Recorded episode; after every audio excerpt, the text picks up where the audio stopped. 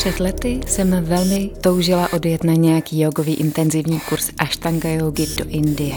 Měla jsem pocit, že se nemůžu považovat za plnohodnotného jogového instruktora, učitele, cvičitele nebo, jak to říct česky, aby to neznělo moc na bubřele, pokud se do Indie nepodívám a nezažiju onen intenzivní čas, kdy zůstanu odtržená od reality a od světa, v místě, kde yoga vznikala, u učitele s velkým U, učitele, jehož předchází pověst.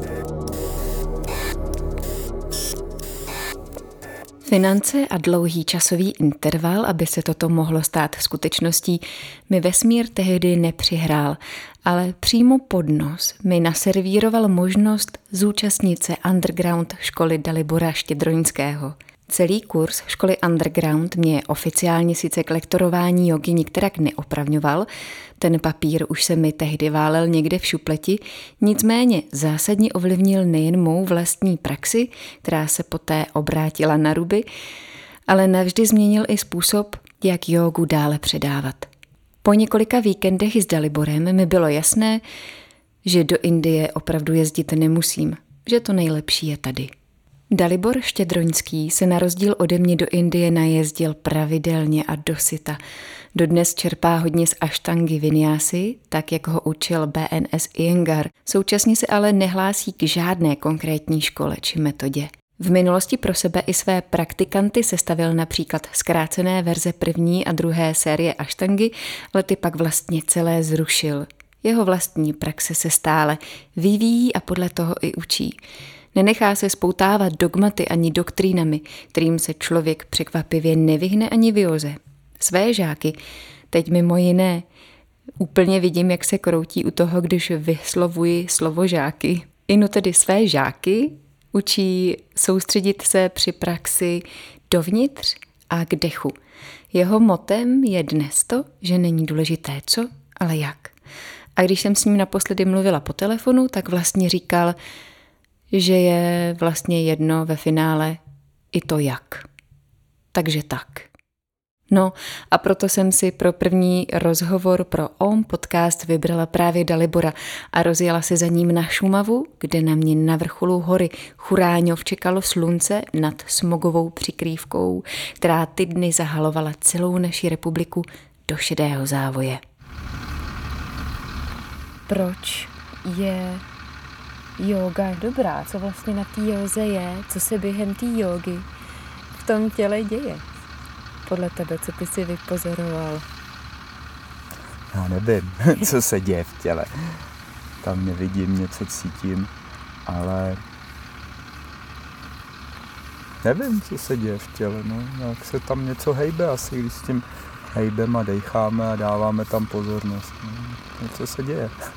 Může se u každého uh, možná jakoby dít něco jiného, protože teď je vlastně hodně druhů jogy, že jo, a každý prostě, uh, asi, asi tam zároveň je možná jenom jedna, že jo. A já tohle jsem jako nějak ne, abych řekl pravdu, že to nějak nezajímá dneska. Jako, já když to vezmu, tak to stáhnu vlastně na svoji praxi, já nejsem žádný Eh, analytik, abych zkoumal vevnitř, co tam přesně jako probíhá. Vlastně mě to nezajímá ani z medicínského hlediska. Nezajímá mě to ani z psychologického hlediska. Jako je mi to úplně putná vlastně. Pro mě je podstatný to, že e, nějakou jogovou praxi dělám, dělám ji poměrně dlouho si myslím a vím, že mi to dělá dobře a proto v tom pokračuju. Vlastně stalo se to součástí mého života stejně jako čištění zubů. Eh, je to něco, co, na co se netěším, třeba na tu asánovou praxi, ale eh, nepominu to. Úplně stejně jak s těma zubama. Co se děje, když eh, tu praxi vynecháš? Je to cítit, je to okamžitě cítit. Ráno nezacvičíš, je to cítit na těle, jako ta, to, že ráno člověk tělo rozhýbe, protáhne, s tím, že dechá, tím, že prostě praktikuje s tím břichem, když půjdu do důsledku, je to i o vyprázdnění třeba, ten pocit potom e, určitý e, prázdnoty, nebo jak to říct v tom, v tom středu, jako příjemný pocit ne jaksi stagnace, ale, ale pohybu. A to je na té psychické úrovni, potom, když člověk posedí, eh, podejchá, tak eh, je prostě pohoda, je klid. Jak bys eh, popsal, co odděluje jogu od toho, dejme tomu, běžného tělocviku, protože někdy v posledních jakoby desetiletích možná ta yoga i bývá trošičku zaměňována, že občas jakoby lidé vlastně možná úplně neví, co všechno spadá do oblasti jogy, protože velmi často se yoga uh, smrskává na nějaký mm, malý úhel, který uh, je ta asánová praxe. Já taky nevím, co všechno dneska už spadá do oblasti jogy. Jsou počítače, víš, yoga, jo, jo, jo. jogi, yogi tý a boty, yoga, značka, všechno, nevím, co všechno je yoga. Ale e, samozřejmě není to jenom tělocvik a pokud bychom ale chtěli oddělit ten tělocvik jogový od tělocviku jakýhokoliv, nebo pohybové aktivity, cvičení, jakýkoliv jiný, tak já tam vidím jediný rozdíl a to je ten rozdíl v pozornosti. Ta pozornost je otočená dovnitř a vlastně hlavně na vnímání. A případně Eh, skrz to eh, vnímání, nějakou manipulaci, hejbání s tím, s tím tělem, řekněme. Ale v první řadě je to ta pozornost. A protože ve všech ostatních aktivitách bych řekl, že ta pozornost je postavená, položená nebo nasměrovaná ven na nějaký výkon, ať už naplnění formy, nebo někam doběhnout první, nebo něco načutnout líp než druhý. A se někam tím trefit, ale furt je to venku a tohle je prostě yoga, jogový cvičení, ale vlastně veškeré ty aktivity jdou dovnitř.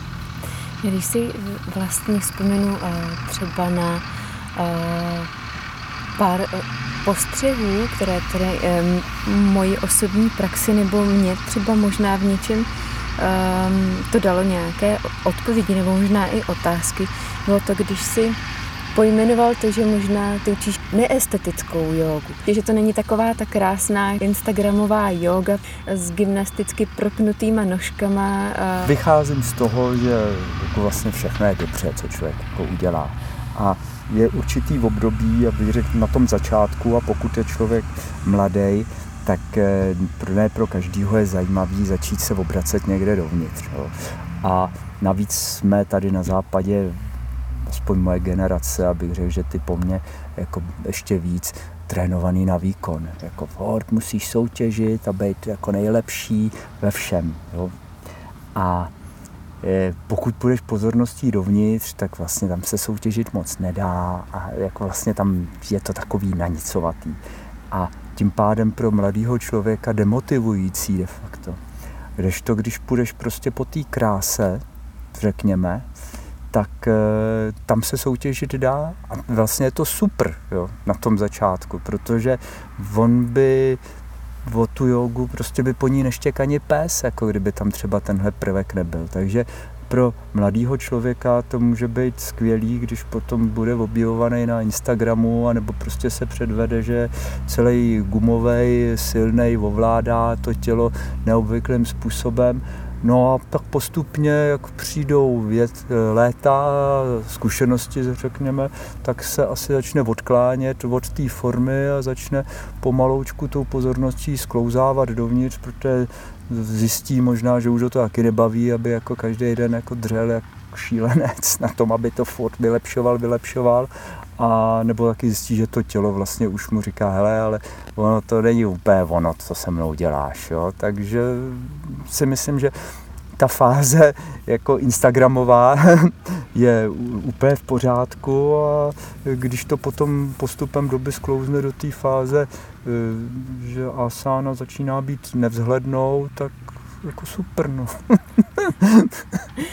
a možná, že částečně tady mluvíš i vlastně ze své vlastní zkušenosti, že jsi musel jako taky na něco možná přijít sám, a že nějakou chvíli si vlastně se učil, mm, jezdil, střebával a pak si sám řešil, že možná ale něco v té praxi jakoby děláš jakoby špatně a musel jsi to celé nějak možná přehodnotit. No, je to vývoj. Za A já nikdy nic nedělám špatně.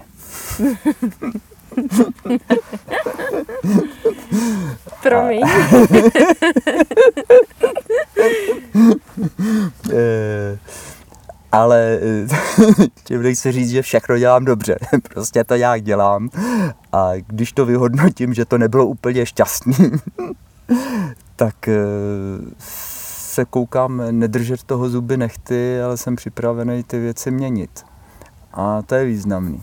Jo? Člověk by si neměl spílat za to, že něco udělal zle ale měl by se poučit z toho, že to nedopadlo úplně třeba eh, šťastným způsobem.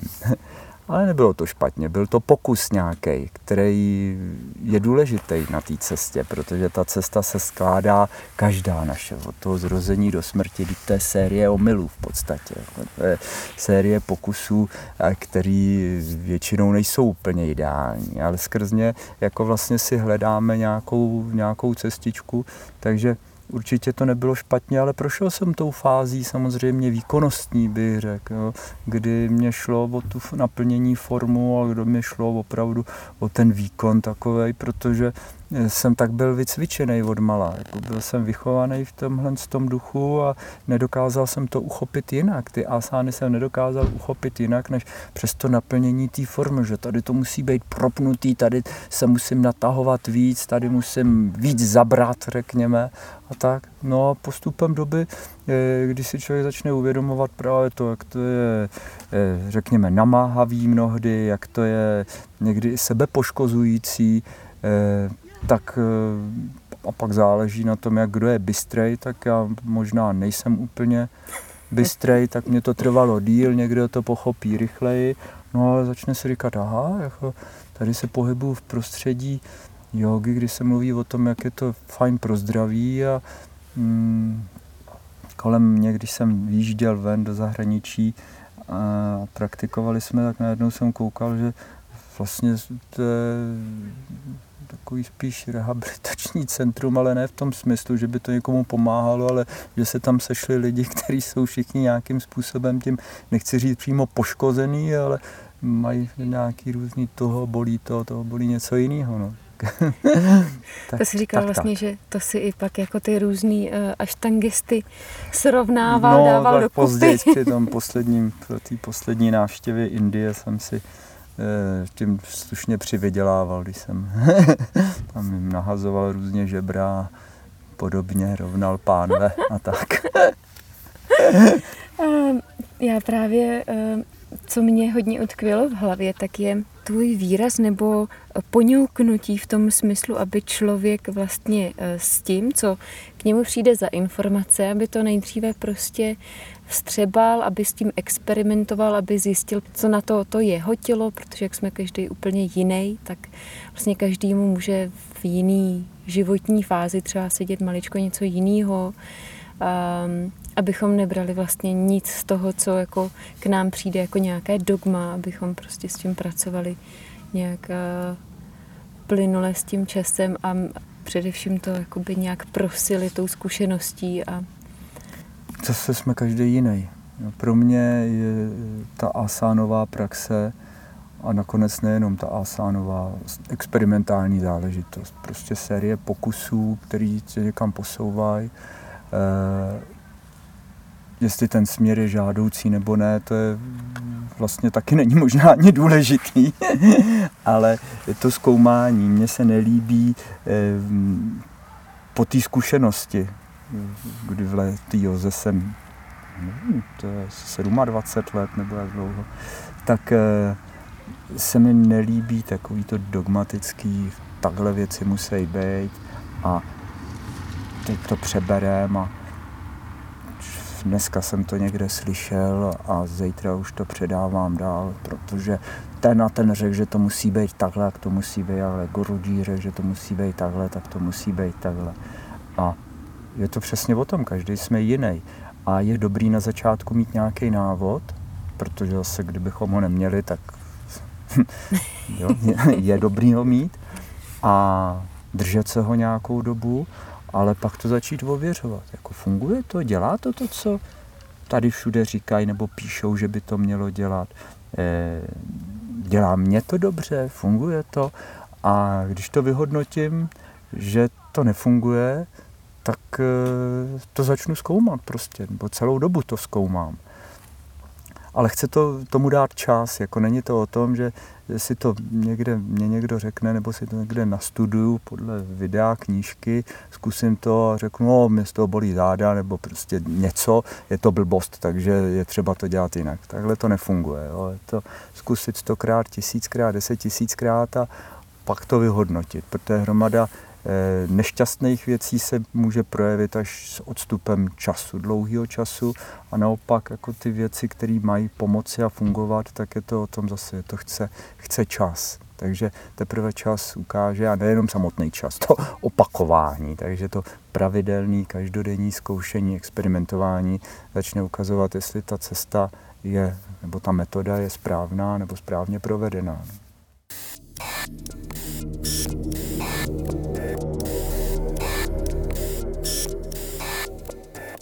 Co bys doporučil lidem, kteří eh, s jogou chtějí začít? Třeba tady eh, v této době, kdy já si třeba osobně myslím, že jako je jogy opravdu jako potřeba. Já jsem začal kdysi, protože možností moc nebylo. Když jsem s tím přišel úplně, úplně poprvé do styku. Jo. Pak jsem jako se to na nějaký roky jogu odložil, ale tehdy to byla knížka normálně. Lisbetova, nějaký cvičím jogu nebo yoga, si nepamatuju ten titul.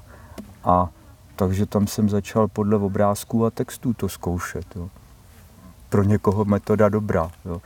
E, někdo potřebuje vedení a někoho, kdo mu bude vlídně ukazovat cestu, někdo potřebuje někoho, kdo na něj bude e, halekat a drezurovat ho, někoho, kdo si vystačí s videem. Jako, a myslím, že to je velice individuální zase. Každý jsme jiný. A někdo se bere a odjede a zavře se někde do ašrámu a zanoří se do toho prostředí, do té atmosféry. Jako super. No a v dnešní době jako ta je nešťastná díky, díky tomu, že jsme tak nějak izolovaní, zavření a teď jsou zrušený vlastně e, zrušený fyzický styk, zakázaný ne, kontakt, lekce nemůžeme mít a já si myslím, že ten živý kontakt je nejlepší samozřejmě. Jako, že, eh, ten, kdo něco předává, tak v rámci při tom pohybu nebo dechání, který je nedílnou a hlavní součástí toho cvičení, tak prostě vidí, vnímá eh, ty nechci říkat žáky, ale zájemce o tu, o tu praxi a e, to prostě žádný online a videa jako prostě nemůžou, nemůžou nahradit. Jo. Takže jako návod může, určitý to může posloužit a jako fajn, jakože aspoň tak to lze, ale to osobní předání je docela si myslím, je kvalitativně jinde, prostě pořád, pořád jinde si myslím.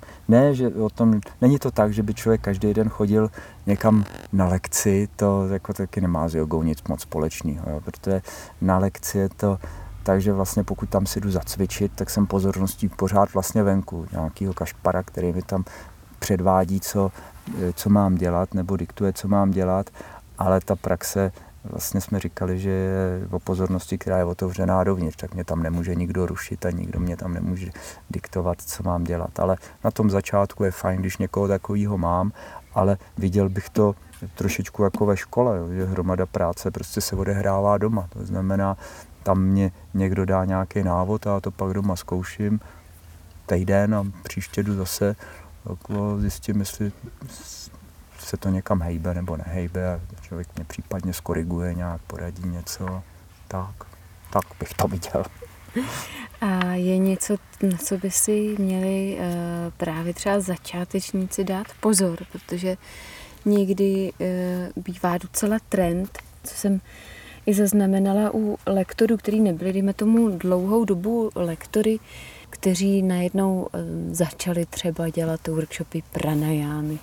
A to pro člověka, který třeba má možná eh, zájem spíše o tyhle ty stránky jogy, tady tyhle ty segmenty té jogové cesty, tak třeba tu asánovou praxi jakoby lehce opomíjejí a, eh, a rovnou prostě si chtějí jít jako sednout a, a eh, tak co tam, co tam hrozí? Hrozí tam něco? No, no něco tam asi hrozí, no.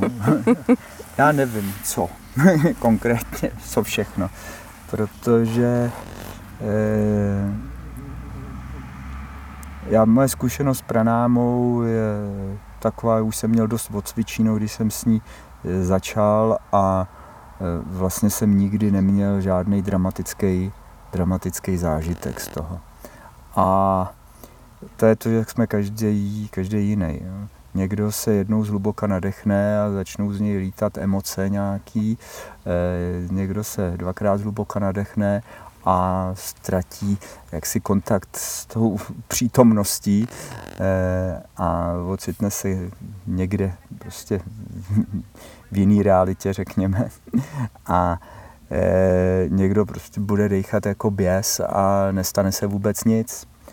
A asány by měly pomoct k tomu, aby člověk neměl právě nepříjemný, nepříjemný nějaký zážitek, protože pokud Eh, jsem eh, celý život vnímal prostě ty věci kolem sebe, tu, tu, tu hmotnou realitu, tak nějak, jak ji vidíme, vnímáme a byl jsem furt v ní a pak bez přípravy si jednou dechnu a střelí mě to někam jinam, tak může být, že to nebude úplně, nebude úplně hezký zážitek. A stejně tak může být, když se začnou z ničeho nic uvolňovat nějaké emoce, s kterými nejde nic dělat eh, a ten člověk na to není připravený, tak to nemusí být taky příjemný. Takže řekněme, že ty asány můžou být vhodnou přípravou na to, aby když se potom po nějaké době praktikování asán, kdy se teda trošku uvolní, řekněme, ty energetické eh, kanály a ta energie tak nějak si může proudit volněji a během toho cvičení ty emoce tak pomaloučku se uvolňují ty zadržený a tak může být, že potom ta pranayama, mm, pokud se nepustí člověk bez hlavě do nějakých eh, velkých zádrží dechu a tak, tak eh, může být i docela vlídná. Tak, no já tím, že jsem nikdy neměl zážitek takový, že bych ztratil kontakt s realitou a že bych pak běhal třeba nahej po městě a tak, protože ono to je jako když, když jako se, může se stát, hmm. že to je jako asi když se člověk sjede na drogách tak. nebo tak, tak tím, že jako jsem tím nikdy neprošel, tak já vlastně ty rizika neznám na vlastní kůži a proto já jako nechci ani učit pranájamu moc. Já se necítím jaksi povolán v tomhle. Tom. Já myslím, že dobří eh, jaksi předávači, nechci se nazývat učitelem, jo, ale předávači jsou ty lidi, kteří mají právě negativní zkušenosti. Kterýma... ale to dneska je takový jako zprostý jo, slovo to je skoro. Vlastně, aha, to je pravda. tak, eh, tak eh, instruktor, lektor nebo tak. A já se považuji za zkušeného lektora toho jogového tělocviku, protože jsem napáchal si e, různý problémy a těch cestiček, jak si jak slepej, kdy jako jsem zjistil, že to je blbý prostě, protože natažený a zablokovaný věci a e, záněty v koleni a takovéhle věci, tak tím vším jsem prošel, takže vím, co ta praxe umí dělat jako asánová a takže v tom si myslím, že e, jsem docela dobrý lektor ale protože co se týká pranájamy, jsem nikdy neměl vlastně žádný eh, negativní zážitek, žádný problém tam nebyl. Ani nechceš. tak tím pádem já vlastně nevím, co hmm. to dokáže špatného. Mám to jenom zprostředkovaně, jo, z druhé ruky. Je to takový, jako když si člověk by pohrával, já nevím, no, ono téměř všechno jako záleží na dávkování. Může být medicína i, i jed, že jo? takže když si budeš hrát s nějakým, s nějakou přísadou do potravy a nikdy ses neotrávil tím, protože tak e, může být, že někoho, když mu navaříš jídlo, e, prostě přivotrávíš. Na rozdíl od člověka, který se sám už přivotrávil, tak si dá sakra bacha, aby jako to nepředávkoval nějak. Jo. Nějaký mě teď nenapadá, jsou houby různý, který se přidává jenom třeba jako koření a mnohé věci. Takže a ono to nemusí být otrávení, může to být, že tam prostě nasypeš spoustu čili a bude, nebo něčeho a bude ti mm. Blbě. Mm. Ty si to totiž jednou, myslím, krásně přirovnal eh, k nějakému leštícímu prostředku, jako když máme prostě nějaký špinavý hrnec, to... tak vlastně ty ásán, ásány a kryje, tak to prostě, že jo, jo, jo opláchne no, ten hrnec no. od, tý, uh, od těch nánosů, té špíny a pak už jenom No to nebo pláchne právě, že ty asány, to je jako když připečeš jako jogíni, že jo, tak co si prostě pečeme se v žebra nějaký vepřový nebo co. A tofu. z tofu, šmakuládu. A ono to tam připečeš a teďka ten, jako ty teda vyrveš pak ty, ty kosti a zůstane ti to tam napečený, takže říkám ty kryje, eh, teďka myslím ty očistní techniky, hmm. Eh, jako šanka prakšalána, takový ty brutálnější, tak to je, když vezmeš prostě drátěnku a teďka tou drátěnkou se snažíš tam srvat to připečený eh, z toho pekáče. A když se ti to podaří, tak asán je, jako když to vezmeš pískem, nějakým čistícím prostředkem. No a to pranájama to už je, eh, že to tam eh, vezmeš eh, nějakým odmašťovacím už jako takovým lepším saponátem, no a pak jako meditace v podstatě, že už to leštíš, že to leštíš tak, prostě tak, klůckem, aby... Mm-hmm. No, mm-hmm. Je to asi prostě blbý možná přirovnání, ale tak. My jsme zmínili teď vlastně důležitou věc, kterou možná ještě e, je dobrý zmínit a to je právě dejchat že jo, u té jogy, hmm. protože ve chvíli člověk nedejchá, tak si prostě něco může natáhnout, urvat prostě ve chvíli, kdy člověk nedejchá, tak nejenom jakoby v joze, ale celkově v životě to je jakoby většinou konec, že jo, to je prostě špatně, když člověk nedejchá. Já jsem slyšel, že je mrtvej. Jo, no, nevím, no, ale to uvidíme. E, ne, dejchání je vlastně klíčová věc u toho asánování, se domnívám. Jako, taky jsem, mě to trvalo, než jsem na to přišel, protože ono, vždycky jsem slyšel, musíš dejchat, jako pořádně dejchat, ale nikdy mi nikdo pořádně neřekl, jak dejchat. A e, dech vlastně je ta výborný prvek k tomu otáčení pozornosti dovnitř to je, pokud se nemáme čeho zachytit a být v těch pozicích jenom, že něco nějak mám vnímat, tak ta pozornost má furt tendenci jako někam utíkat. Jo? A ve finále to bude, že vymyslíme strašně moc zajímavých věcí během té asánové praxe, ale vlastně tím pádem ta pozornost je pryč. Jo? Eh, pokud tam je ten dech, tak je to vlastně aktivita, protože je to aktivita, který je relativně snadný se držet, nebo je snadnější se držet. A pokud s tím dechem začneme aktivně pracovat, to znamená, jestli ho začneme posílat, kam ho zrovna potřebujeme, začneme ty asány vytvářet přes to dechání, tak v tu chvíli je to skvělý nástroj, kterým za A podržím pozornost vevnitř, protože když už ho beru jako nějakou tvořivou aktivitu, tak tam tou pozorností musím být, protože jinak to nebude fungovat. A Druhá věc je, že mě podá, pomáhá ten dech vytvářet ty asány, že já už nervu nikam nic rukama, silou a tak dál, což je cesta k tomu právě, jak si někde něco zablokovat, natáhnout, ale jdu tam přes to dechání, cílený, vědomý dechání, tak pak jako se v těch asánách nic špatně špatně neděje. Zároveň, když začnu pořádně dechat, začnu pořád používat bránici, břišní stěnu, tak to začíná masírovat prostě ty orgány a začíná to asi hejbat ty různé tělné tekutiny a tak dále úplně jiným způsobem. Ale to je to, co já jsem na začátku řekl, mě už je to úplně šumák, jako co, co se tam kde hejbe a když se jde na nějakou jemnější úroveň, nějakou fyziologickou, je mi to prostě úplně jedno, podstatný je, že mi to funguje nějak a dělá dobře.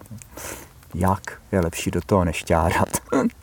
jsme ještě se dotkli. Dobrý den, nebojte, já jsem nefotil vás. Tak je pěkný pohled tady takhle. No. Jo, no, to si vyfoťte. Si vás taky vyfotím. Děkuju. Ale tebe nejsem zvědavý. My jsme zmínili ještě pojem uh, pranayamy a uh, energie. Uh, Existuje něco jako prána, jako energie, která prochází náma a, a vesmírem a to si musí zodpovědět každý sám. Já si myslím, že jo. Já si myslím, že jo. Já si to myslím taky. Ale nechci to nikomu tlačit, tyhle věci. Nechci to vnucovat. Eh, pro mě je výhodný na to věřit.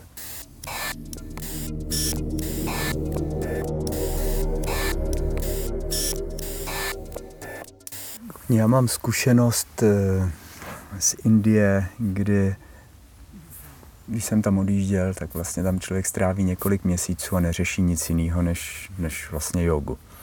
A eh, při té poslední návštěvě eh, jsem se věnoval intenzivně záklonům, protože mě to lákalo s tím, že ráno jsem měl asánovou praxi, odpoledne jsem se věnoval záklonům, k tomu jsem strávil čas pranájámou, meditací a takovým slastným nic neděláním, že jsem chodil prostě po, na procházky a, a čuměl jsem s proměnutím.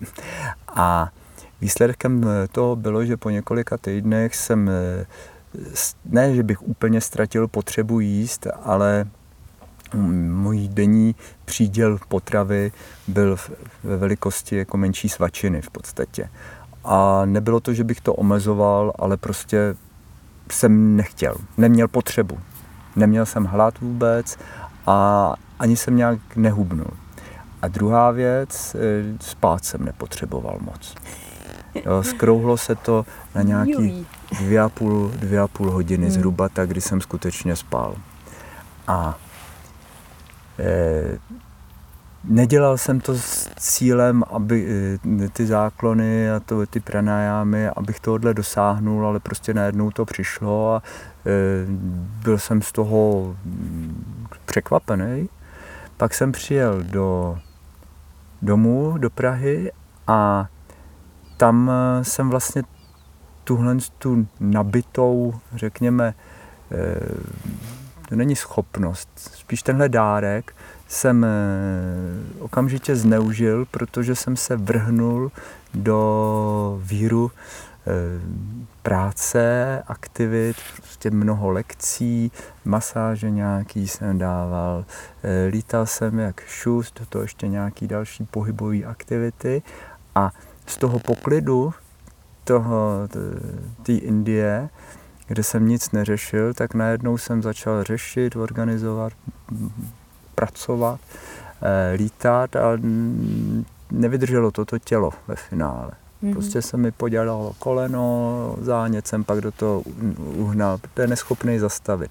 A samozřejmě pak to velice rychle to šlo dolů, taky ta, eh, ta, tenhle, ta schopnost nebo ten dárek eh, vyžít z mála a nespat. Až mě to úplně zastavilo. A myslím si, že my se od toho zdroje odstřiháváme v první řadě a hlavně tím stresem a tím tempem životním, který máme protože eh, je zběsilý, pak nemáme čas si uvědomovat ani sami sebe, ani to, co děláme, vlastně mnohdy nevnímáme, protože jedeme jenom, aby se plnily ty úkoly.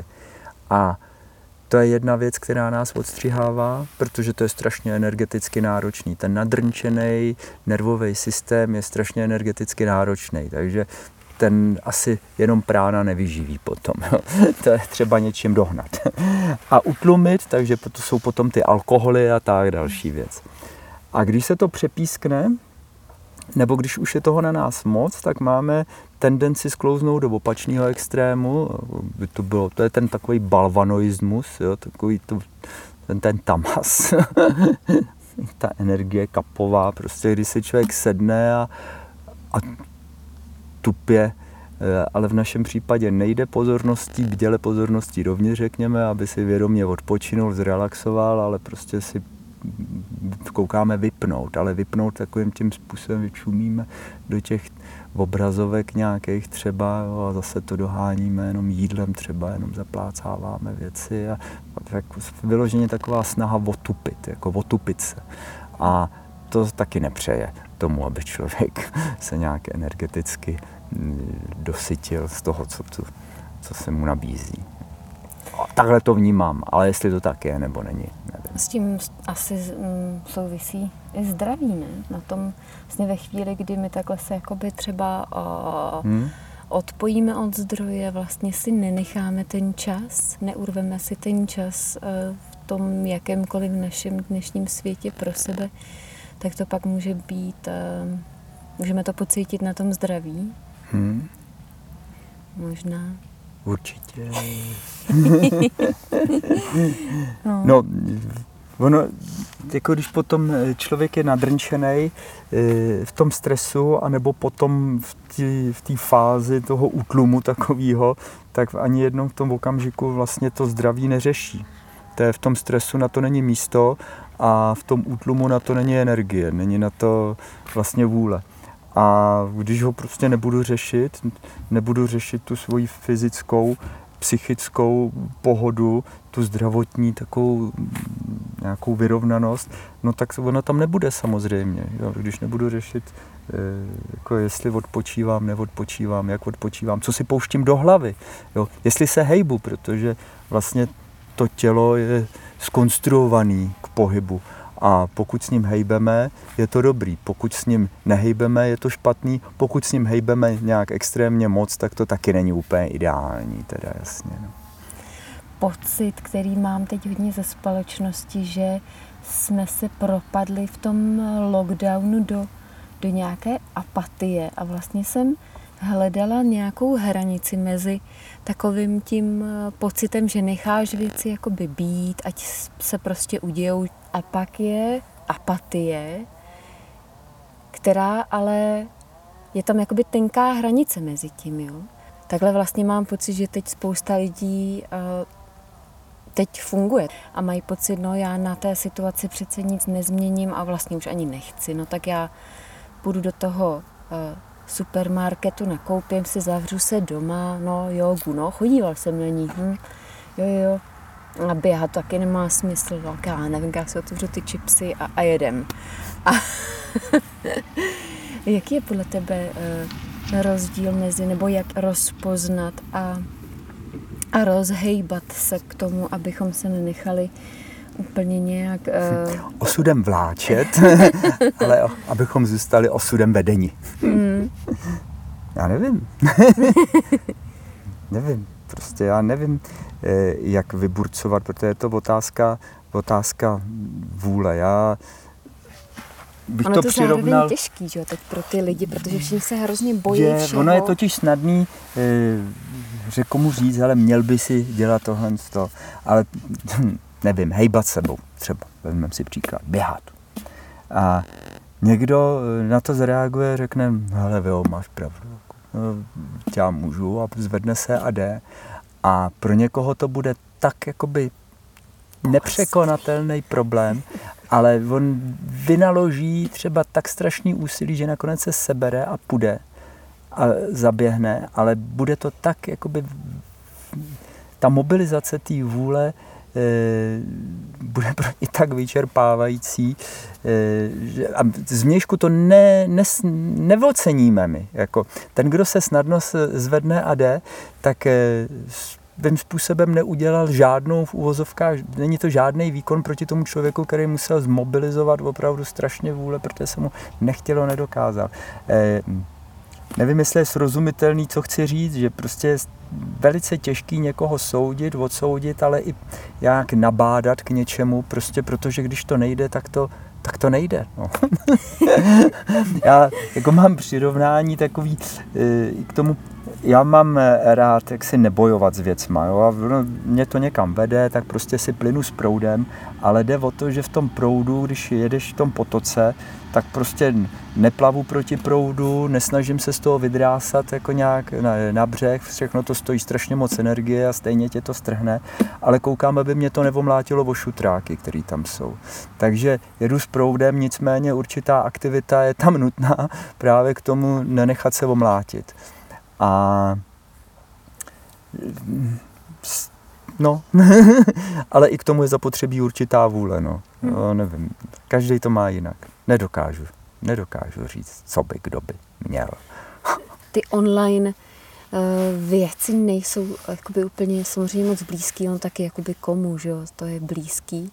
Hmm. Možná někomu jo. Uh, a jak to celé vnímáš? Jak ty sám jsi k tomu našel cestu? Hmm. Jaký to má smysl? No, já jsem odmítal, já jsem o tom napsal kdysi článek, i jsem odmítal a odmítám stále napsat knihu a, jo, eh, jo.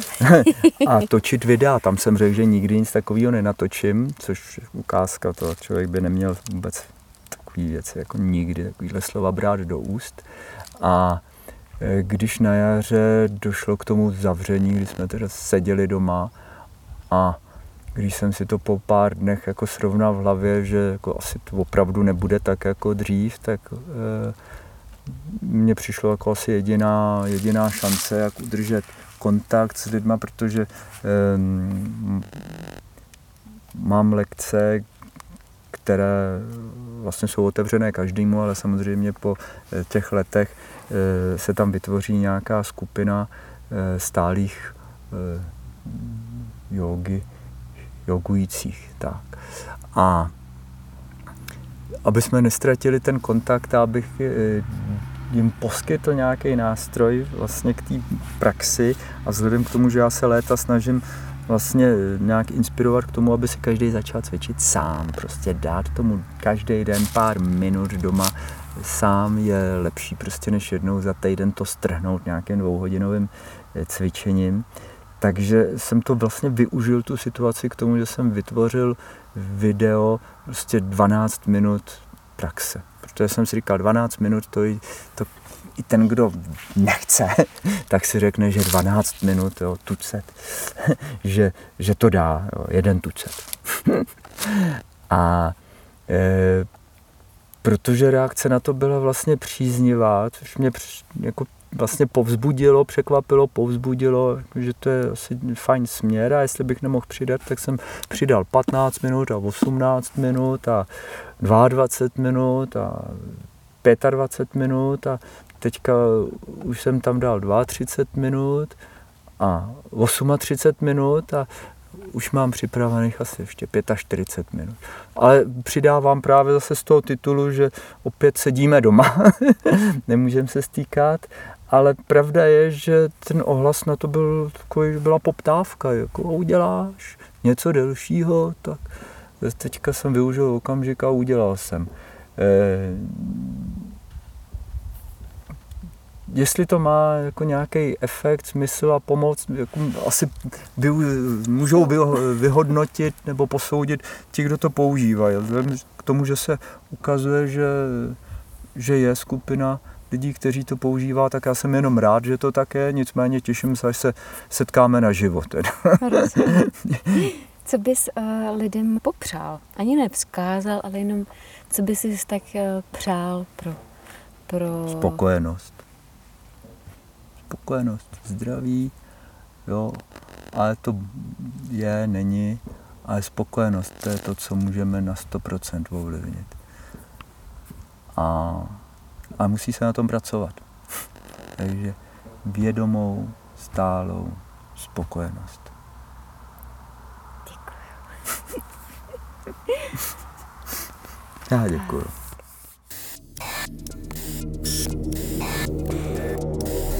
Dalibor Štědroňský před časem spustil nový web online školu jógy, kde najdete praktická videa jak pro začátečníky, tak i pro pokročilé. Více na adrese www.online.ashtanga.cz. OM podcast sledujte, odbírejte a stahujte na aplikacích Spotify, Apple Podcasts a Podbean. Jo, a jsme i na sockách. Socky. Jo, myslím, Instagram a Facebook. Jo, jo, jo, jo, jo, jo.